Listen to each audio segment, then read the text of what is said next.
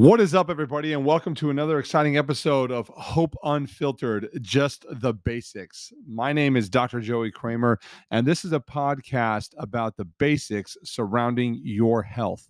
Health being a complete state of well-being, not merely the absence of disease or infirmaries.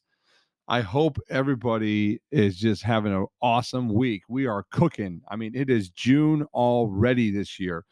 And with June coming into the equation, you know, right now in Texas, we are about to start moving into our summer months.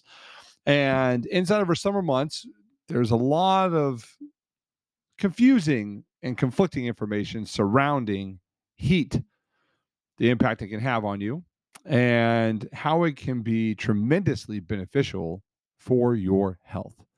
So today, I want to take the time to dive into a subject that I knew absolutely nothing about, a subject that is very intriguing to me, and it's intriguing in two ways, and I think I'm going to cover this over the next 2 weeks, or the next two episodes, because it tends to be a very aggressive social media trend right now, and that trend is the cold plunge. Many of you may have seen this, where there are wonderful human beings subjecting themselves to ridiculous temperatures of water for an extended amount of time, somewhere, you know, between the 5 and 10 minute mark, and then jumping out of it and then, you know, doing some type of breathing exercise as they go through that cold plunge therapy. And it's just, man, I do not want to subject myself to cold temperatures, period. Let's just get that out of the way. So I have been resistant to the entire thing. I have a few patients who love it. I have a few patients who hate it. And I have some people who are trying to convince me that, man, we all just need to do the cold plunge because this will solve so many of our problems. So today, we are not going to dive into the cold plunge, but in these conversations I have had over the last month, the biggest question I have had is, does it have to be cold therapy?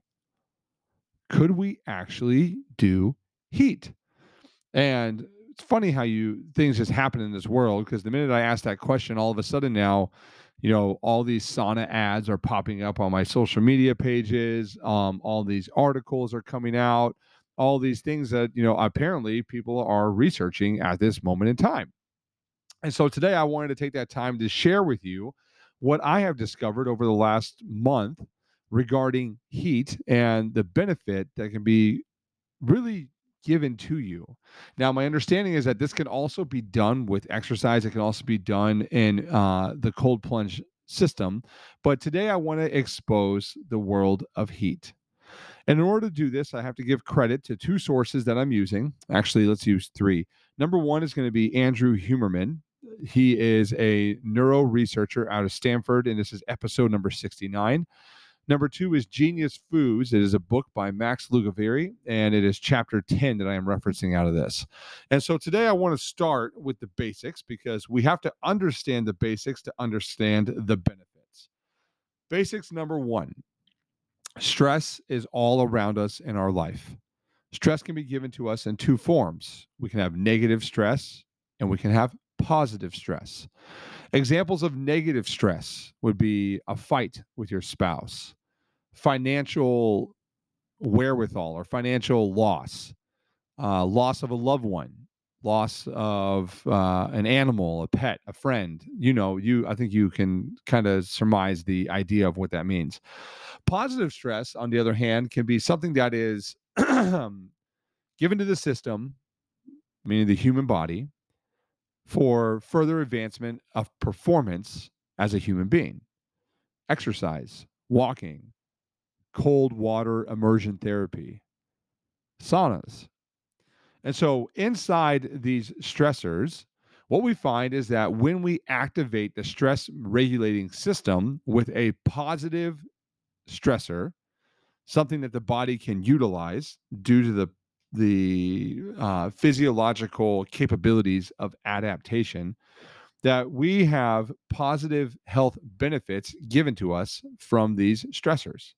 And so today I want to dive into one positive benefit of heat exposure, And this is something called a heat shock protein. Now, I'm going to be talking about this big over the next 2 weeks, and hopefully this is something that will spark your interest and give you something, some knowledge to take with you on the way. So let's talk about heat shock proteins. Heat shock proteins are not limited to heat. They can be induced by exercise and by cold temperatures. They, functionality-wise, are designed to stimulate the production of new proteins required to build new muscle tissue. They are also designed to protect and guard proteins of the body from misfolding. So with that being said, many of us understand the idea of protein being the way we consume our food sources, right? So it could be done in beans, it could be done in protein like steak, chicken, etc. But on the biochemical level, proteins are a structure that is designed to have a lock and key mechanism. And what I mean by that is that on the cell structure of a protein, there are these little, I guess, signals that will tell the body if it is good or if it is bad. It will help the body recognize it and then use it for a biochemical benefit. So when we talk about protein in the biochemistry world, we understand that proteins are a 3D structure.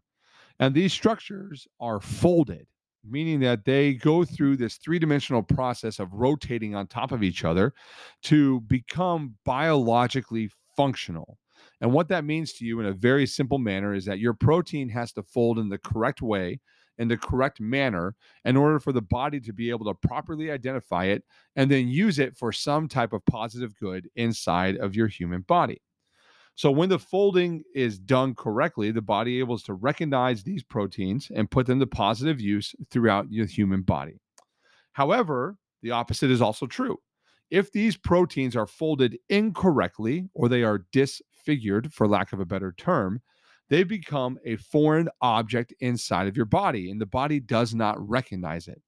This can cause a litany of health issues, and one of them, which I find super fascinating that I wanted to discuss today, is the formation of neurodegenerative disease that can cause Alzheimer's, Parkinson's, and Lewy body dementia. You see, the fascinating thing about this is that when a disease hits close to home, my grandmothers, both of them, had some form of dementia, it makes you really want to understand what you can do to prevent this in your own life, in the lives of your patients, in the lives of your community, and the lives of the people around you. And so what I start to understand with this is that if we have excessive protein misfolding, excessive protein misguided folding, or disfigured protein, depending upon where that takes place inside of your human body, it will result in some form of clumping together that creates a plaque. And this plaque is what is thought to be the understanding cause or causative agent of one of these three neurodegenerative diseases of dementia. Alzheimer's plaques are unique to Alzheimer's. Parkinson's plaques are unique to Parkinson's. Lewy body dementia plaques are unique to them.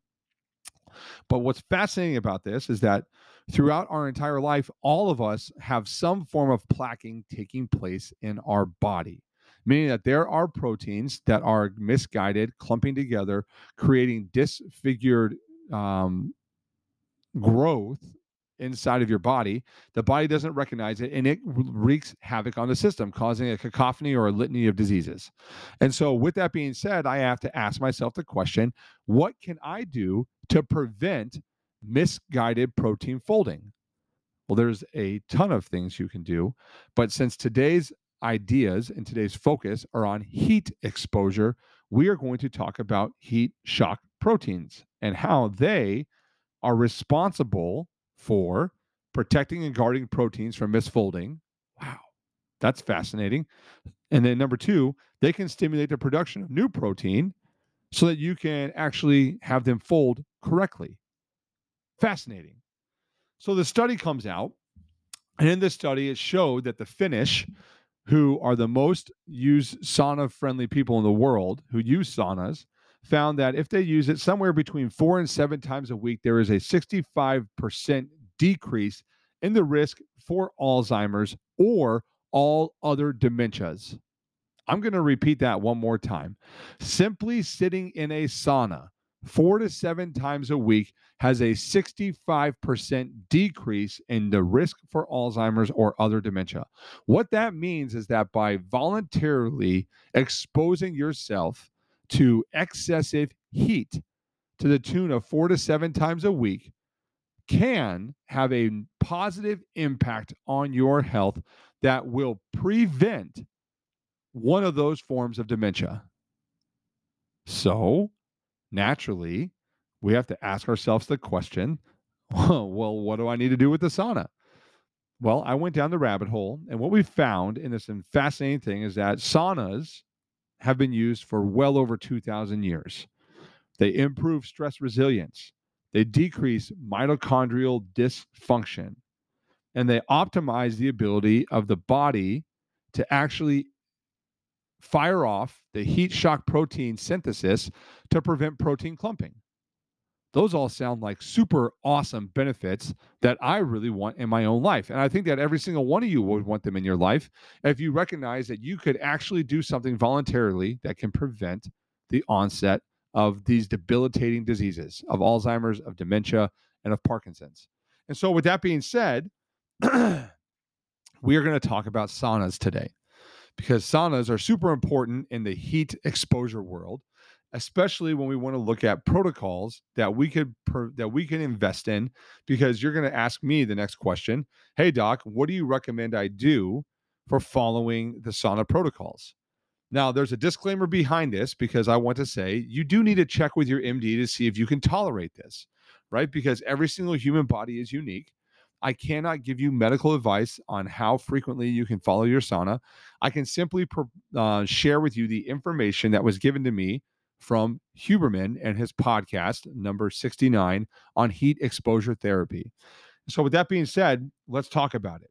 There's two types of saunas on the market right now. You have the traditional sauna, which many of us are aware of, where you have moisture that is designed to create a heat environment inside of like a cedar area, right? It's like what you see in the movies when you see guys walk, or people walk into this wooded room that has all this steam everywhere and everybody's just sweating and they're all sitting in there. Or the other one is the newest and latest is infrared. The difference between these two is that a traditional sauna typically gets somewhere between 80 to 100 degrees Celsius, or 176 to 212 degrees Fahrenheit. On the other hand, the infrared sauna, and the thought process behind this is that infrared light is designed to penetrate deeper into the skin to stimulate cellular activity so that you could warm up faster and sweat at lower temperatures. Now, there's not, and the IR only operates between 120 and 150 degrees Celsius, so significantly less. Now, according to Huberman, there is insufficient evidence of IR, or infrared sauna, having additional effects beyond those of a standard sauna. In fact, he notes that the infrared sauna does not reach the heat ranges that are necessary to stimulate the heat shock proteins and convey the benefits that we are seeking. So with that being said, it sounds to me like a traditional sauna is the way to go. Fortunately enough, there are many options on the market right now for you to invest in that you could put this sauna, like in your backyard, you can put in your garage. You could even have these contemporary saunas that you could put inside of your, master bath and create this recovery suite for yourself that is just fascinating.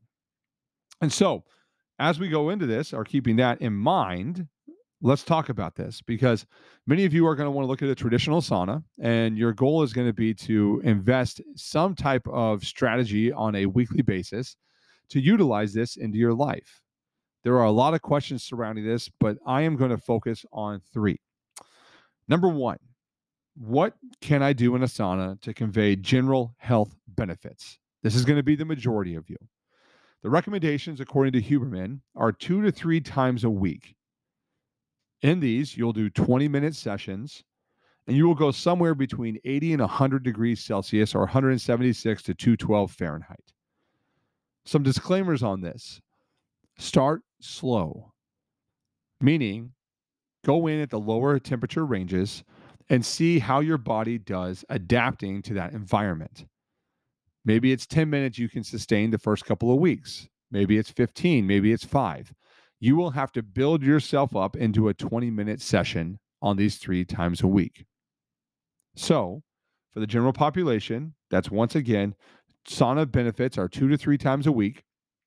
You're going to look at this of doing it like on Monday, Wednesday, Friday, maybe, I would say that's probably best, or a Tuesday, Thursday, Saturday, where you have one day of autonomic recovery between uses so that your body can have time to adapt the health benefits and not continually be in a shocked state, right? We have to go through an adaptive process and allow our system to actually acclimate to the changes that we are trying to instill upon it. It's no different than working out. It's no different than going through some type of transformative process in which we have to stress the system and then allow the system to recover. Number 2, there's another protocol out there, and this is for maximizing growth hormone. This is for all of those out there who are interested in conveying the strength benefits that can come from excessive heat exposure. In this protocol, we're in the same range, 176 to 212 degrees Fahrenheit. However, you are only going to do this 1 time a week. In this protocol, in the morning, you will do 2 sessions of 30 minutes in length. So you will go into a sauna, 30 minutes, and then you will come out for roughly 10 minutes out of the sauna to allow your body to cool back down, and then go back in for another 30 minutes and re-shock your system. It's super important here because now you're going to take about a 4 to 5 hour break between your sessions. And then in the evening, you are going to repeat that protocol, 2 30-minute sessions with a 10-minute break between. This is done once a month, or I'm sorry, not once a month, once a week for maximizing growth hormone in the human body. Piece number 3, what type of parameters do I need to take into consideration when using a sauna? Number 1, you should use them in a semi-fasted state, meaning it needs to be about 3 hours since you've eaten any food to maximize your health benefits. Number 2, recovery. You need to have at least 16 ounces of water for every 10 minutes you are inside of the sauna. 16 ounces of water for every 10 minutes inside the sauna. Number 3, afternoon is favored because what happens is that after you use the afternoon sauna, your body will begin to go into a natural cooling rhythm.